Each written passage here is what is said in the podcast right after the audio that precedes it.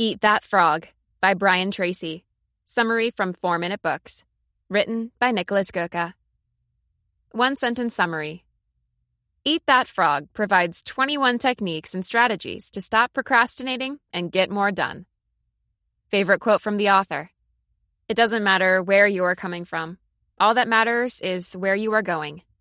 Brian Tracy. At 71 years old, Brian Tracy has built a massive personal brand with over 2.5 million followers across all platforms, mostly by writing dozens of books on personal development.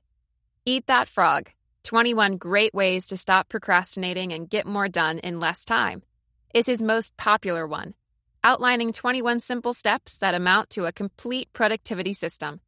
Here they are 1. Set the table. 2. Plan each day in advance. 3.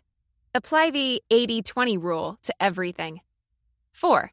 Consider the consequences. 5. Apply creative procrastination. 6. Use the ABCDE method. 7. Focus on key results areas. 8. Apply the law of 3. 9. Prepare thoroughly before you begin. 10. Take it one step at a time. 11. Upgrade your key skills. 12. Leverage your special talents. 13. Identify your key constraints. 14. Apply pressure on yourself. 15.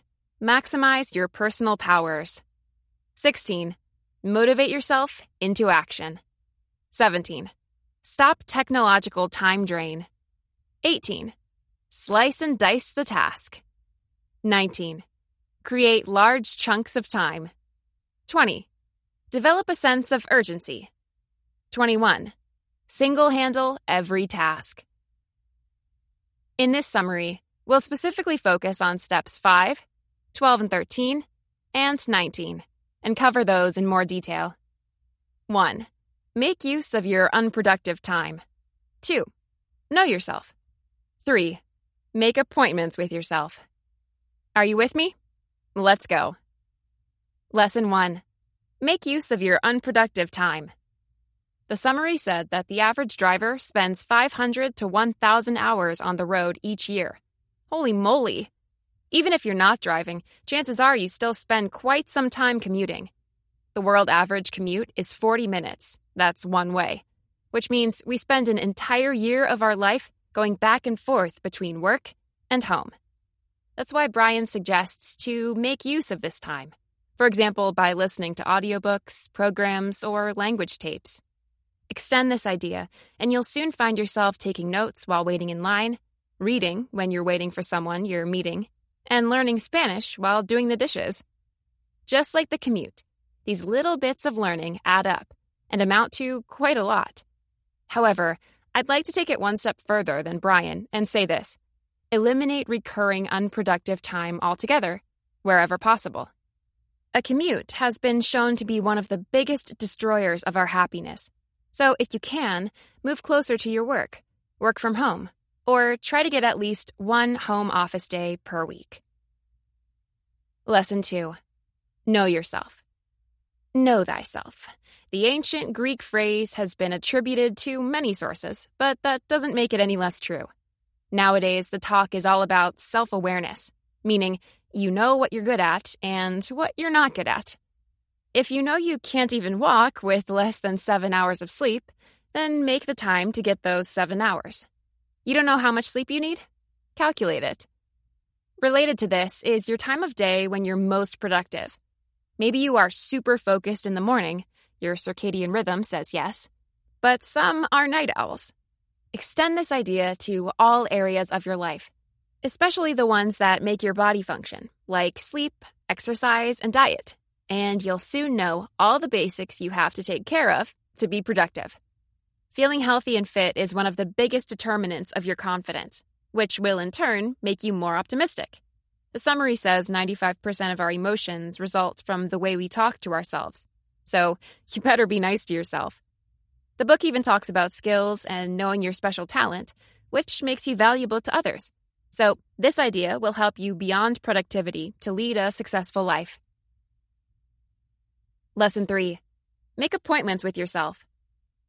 In the time management section, Brian Tracy recommends blocking your time in chunks and putting it on the calendar. I can personally vouch for this, as I have talked about scheduling your dream before. For me, I block out time to write and time to coach each day. Here comes the important part, though. Use this to work on personal goals. Consider this story from Charlie Munger, longtime business partner and friend of Warren Buffett, the richest man on the planet. Charlie made $20 as a lawyer back in the day and wondered who his most important client was. He decided it was himself, so he decided to spend 20 bucks each day and sell himself an hour. Yes, he missed out on $20, but he now had 60 minutes each day to work on real estate deals, construction projects, i.e., the things that eventually made him a billionaire. So, pick a passion project. Mine right now is this very website. Sell yourself an hour and work on it a little bit every day. Step by step, you get ahead, but not necessarily in fast spurts. But you build discipline by preparing for fast spurts. Slug it out one inch at a time, day by day. At the end of the day, if you live long enough, most people get what they deserve. Who said that? Charlie Munger. Eat That Frog Review. Back when this book was originally published in 2001, it was a goldmine of valuable tips. Now, these are often considered standard practice, but that doesn't make them any less valuable. Eat That Frog is still a great introductory read for new researchers of productivity. I found the statistics and studies quoted in it very interesting. These were all new to me. I suggest you go straight for the book, since it's only around 120 pages long. What else can you learn from the blanks? How many adults work with written goals, and how much more successful that makes them. What to do with big goals. Why to do lists are great, and how to rank your to dos with the ABCDE system. The things chefs do incredibly well that will help you get organized. What creative procrastination and posteriorities are. Who your biggest obstacle is. A great trick to figure out which of your tasks are actually important, or frogs, in Brian's jargon. Who would I recommend the Eat That Frog summary to? The 17 year old high schooler who wants to learn the things school doesn't teach.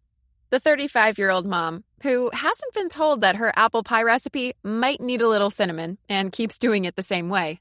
And anyone who has a commute.